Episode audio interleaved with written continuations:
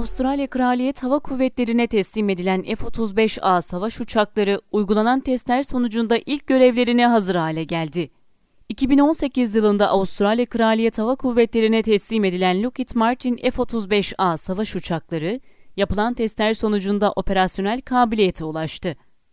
Fleet Global'ın haberine göre Avustralya Kraliyet Hava Kuvvetleri'nin 3 farklı filosu tarafından test edilen F-35A'lar artık göreve hazır bir şekilde konuşlandırılabilecek. Avustralya Savunma Bakanı Melissa Paris konuyla ilgili yaptığı açıklamada 5. nesil F-35A savaş uçağının görevlere hazır hale gelmesinin Avustralya'nın hava muharebe yeteneği ve 2020 savunma planında belirtilen hedeflere ulaşmak için kritik öneme sahip olduğunun altını çizdi.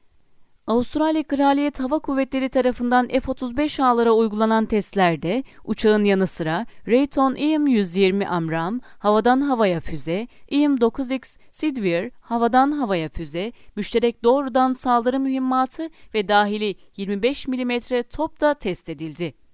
F-35 programı kapsamında Avustralya Kraliyet Hava Kuvvetleri envanterine toplamda 72 adet Lockheed Martin F-35A savaş uçağı girecek.